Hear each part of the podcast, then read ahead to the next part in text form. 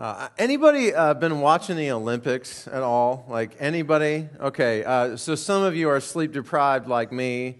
Uh, the last two weeks, you've been staying up and uh, watching the Olympics, and, and and you know the the Olympics, like the the rings of the Olympics, really is to symbolize like people coming together and the sport coming together. Or, you know, like we'll gather, the world will gather around sport for two weeks every four years.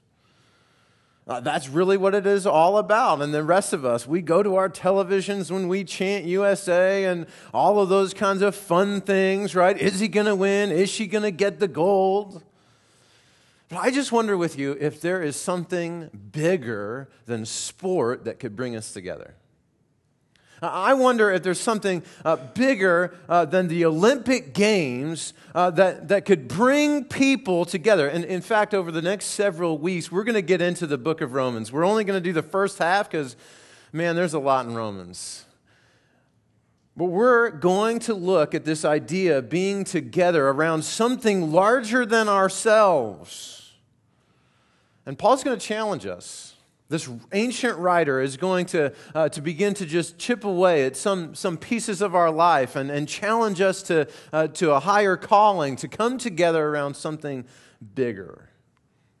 I was thinking, I was thinking of a variety of people this week. I was thinking of um, maybe the athlete, you know, uh, someone who, who's just an extraordinary athlete. We all have been watching the Olympic Games. We've seen some amazing athletes, but, but maybe you're an athlete.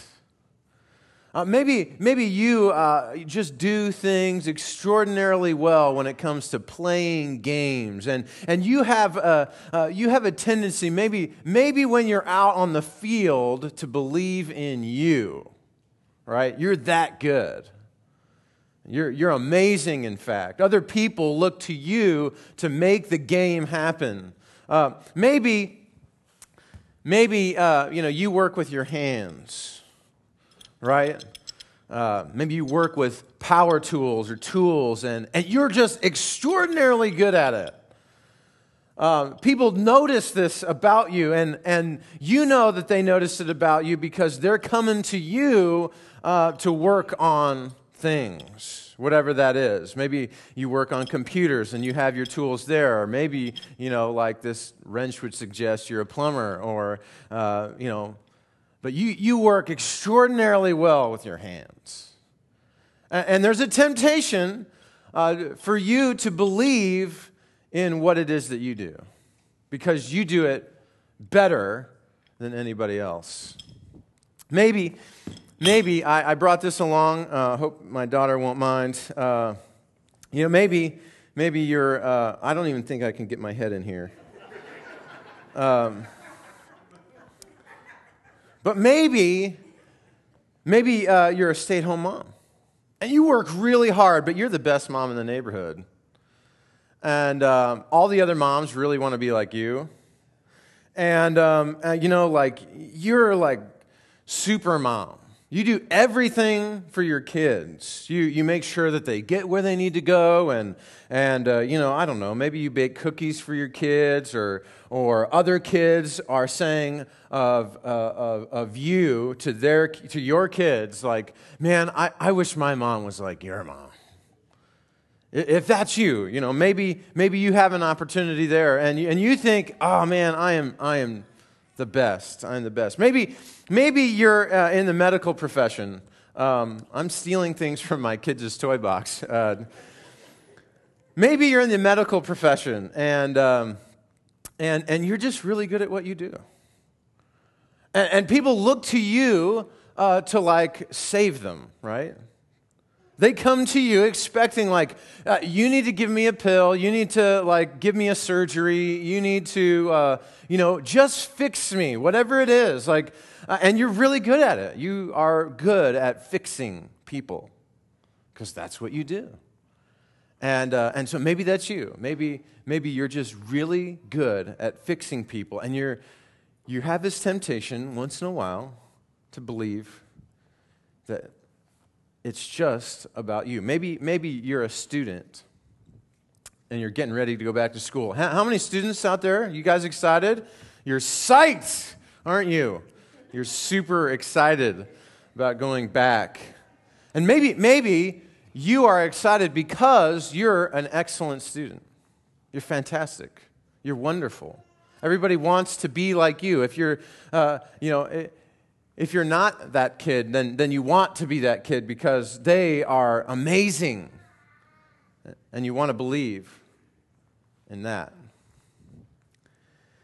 I wonder sometimes in this area of belief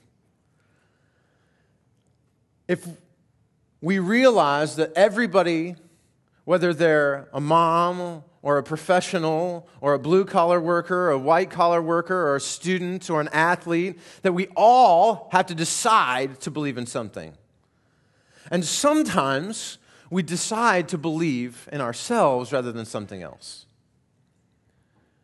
That we decide that we are going to believe in only what it is that we can control I think, therefore I, I am. I, I will control what I can control, and I will believe only in the kind of experience that I can have. And some people uh, really decide to go there. I'm a great mom. I'm a, I'm a great uh, professional. Uh, I'm a great worker. Everybody believes in me, and I will believe in nothing beyond me. But Scripture Scripture calls us to believe in something much bigger. It calls us, quite frankly, to trust in something larger. It calls us to believe and have faith in something beyond ourselves. I'm in Romans chapter 1. And Paul is going to, in really no uncertain terms, uh, begin the book of Romans by saying, hey, you need to believe in the God who gives good news. You need to believe in the God who gives good news. L- listen uh, to chapter 1, verses uh, 14 through 17. If you're following along in the Bible uh, in front of you, in the Pew Bible, uh, it's going to be page 782. I'll give you a minute uh, to get there.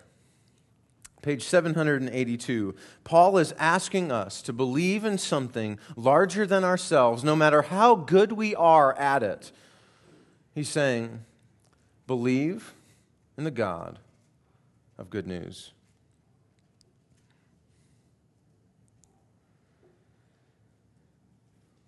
It begins in verse 14. He says, I am obligated both to Greeks and non Greeks, both to the wise and the foolish. Now, this is Paul. I'm obligated. Here's a man who didn't want anything to do with the gospel.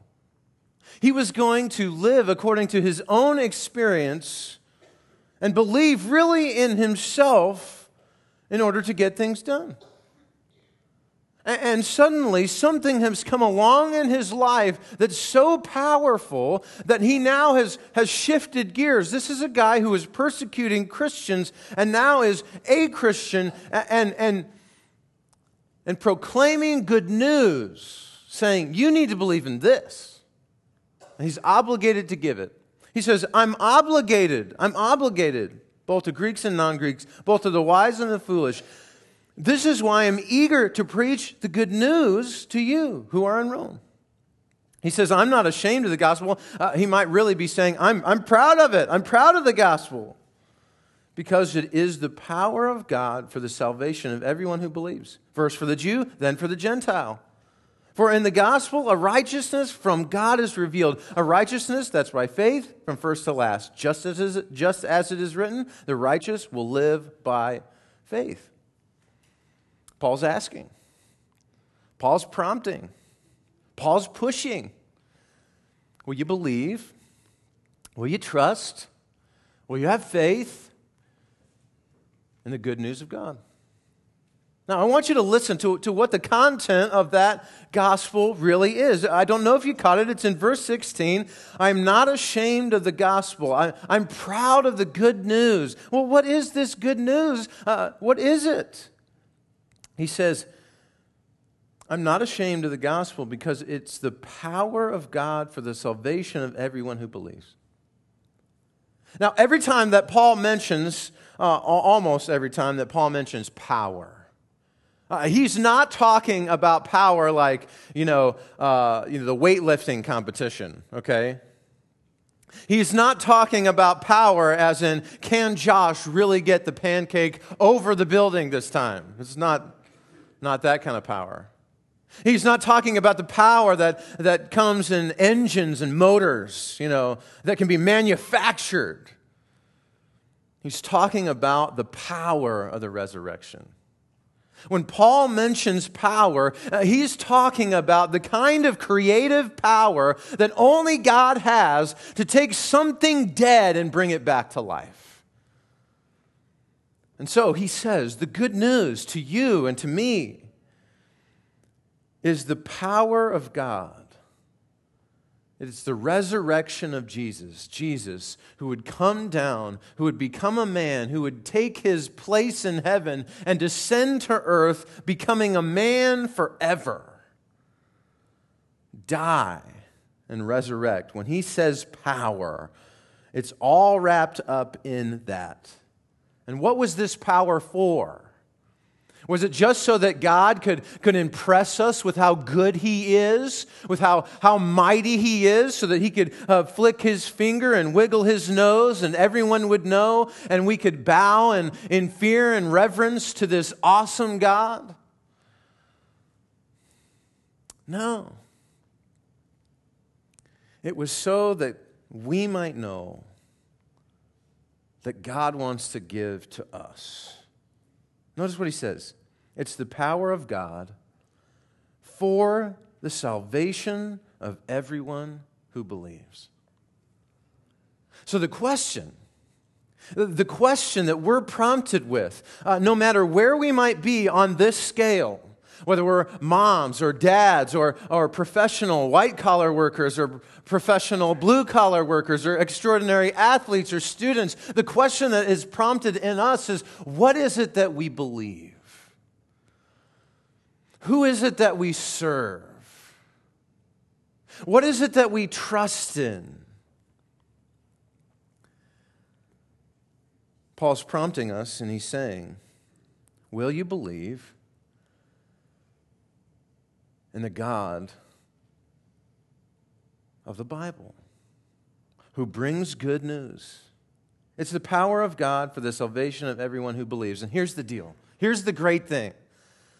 If you are someone who is willing to believe, if you're willing to believe that the God of the universe, the one who created the sands on the seashore, who put the stars into place, if you're willing to believe that, uh, that there is a God who would send his only Son from heaven to earth, that he might live the life we should have lived and died the death we should have died, if you're willing to believe that, then not only is he going to give you salvation, not only is, going, is he going to grace you with something you haven't earned, nor do you deserve, but he's also going to share the power with you.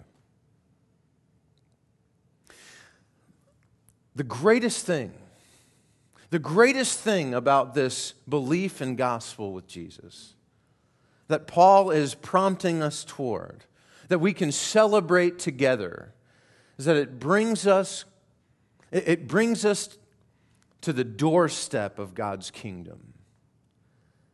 And we get to be a part of practicing that kind of power. Isn't that neat? Like the resurrection power wasn't just then, but it's now and it will be for all of you that were a part of the back to school drive. God's power, having lived in you in such a way that the Holy Spirit would prompt you to give your time and your money and your effort. The kingdom, the kingdom of God and the power of the gospel is, is becoming real. It's being played out right in front of us. Every time you go to a funeral, like the one I had to attend early in June. Every time you go to a funeral and you recognize that the person that is lying in the casket was a believer in Christ, it's the power of God that says, Hey, I know they're lying there. I know they're lifeless, but they're not dead. And there's hope. You see, what, what Paul is prompting us toward is the kind of belief in the God of the gospel that says it's the power of God for salvation to everyone who will believe. And if you will believe, then that power will be, will be present in your life in more ways than I can possibly stand up and mention. What's the content? It's the power of God lived out in the death, burial, and resurrection of Jesus. But why? Listen to why. Listen uh, to, to Paul tell us why this belief is so important. Verse 17 For in the gospel, a righteousness from God is revealed. A righteousness that is by faith from first to last, just as, is, just as it is written the righteous will live by faith. Why is it that we should believe? Gang, here's the deal righteousness is about being set right. How many of you have ever tried and tried and tried and tried uh, uh, to do something uh, only to realize that you didn't have the kind of hands that you needed to do it? Uh, when I was a little kid, uh, there was a, a, I grew up primarily in Colorado and uh, grew up in the mountains, and there was a little creek that ran in front of our house. And uh, during runoff, it was like, you know, a, a, good running brook, you know? And so as a kid, I always wanted to create like a little dam right there, you know? Like I'd pile up the little rocks and I'd get the twigs, and I could never, ever stop the flow of water. I mean, it was so annoying. I mean, I could, I could get a little pool, uh, but I, I didn't have the right tools, and it didn't matter what I tried. I couldn't stop the water from, from, from either destroying the dam that I was trying to create or just, just flowing right over the top or around the sides. It never worked. Gang, your life and mine is a lot like trying to stop a flow of water. You see, all of us in this room, at one point or another, have rebelled against God. We've done something we knew to be wrong, and the Bible calls it sin, which separates us from God. And we can try and try and try all we want. We can try and build the dam and do it ourselves and say, no, we're going to stop this thing, but we can't. The truth is, in trying, we're sinning. What Paul is saying is that if you will believe, it's the power of God for salvation, but that He is the one that can make you right again. And we haven't gotten there, but let me just tell you Paul's going to be saying, Stop. Stop trying so hard to make yourself right. That's a dam you're never going to build. Because only I can make you righteous. That's the message of the gospel. And then, and then, we get to live out a right life. And we get to allow right things to happen through us because God is making us righteous. Isn't that cool? So, so like this, it, it kind of works like this. Uh, I, I don't love litter. I'm a runner. I, I like to go running, and, and there is this avenue right by our house uh, that has a sidewalk on it. And it's just, uh, the kids will come down from school and they'll just leave all of their stuff. And it just irritates the snot out of me. And, and I decided one day that, that I needed to do something about it. Now, I'm going to say it this way I don't love picking up trash. In fact, I really don't like it at all. But God calls us, those of us who have said, I believe, who've had a righteousness revealed to us, who have been graced with the idea that we're no longer sinners, but ones who are righteous because God has made us righteous, that we need to be a part of setting things right in the world. And it's a small thing. So when I'm running, I stop regularly and I pick up trash. God's righteousness living itself out. Husbands, how many, time have you, how many times have you walked into your house and, and there's, a, there's this terrible thing that has happened um, you walk into the house and you recognize that the dishes in the dishwasher are clean.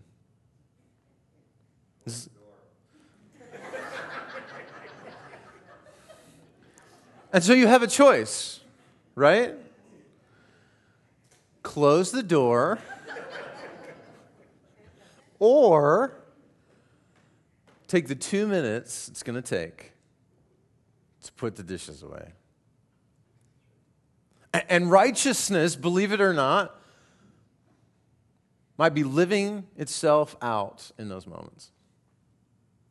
Picking up trash, putting away the dishes.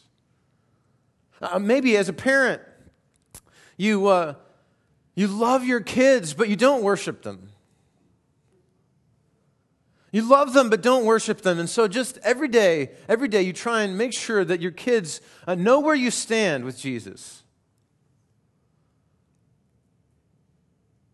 And you say, you know, I just want you to know I love you, but I love Jesus more, and Jesus is doing great things in you.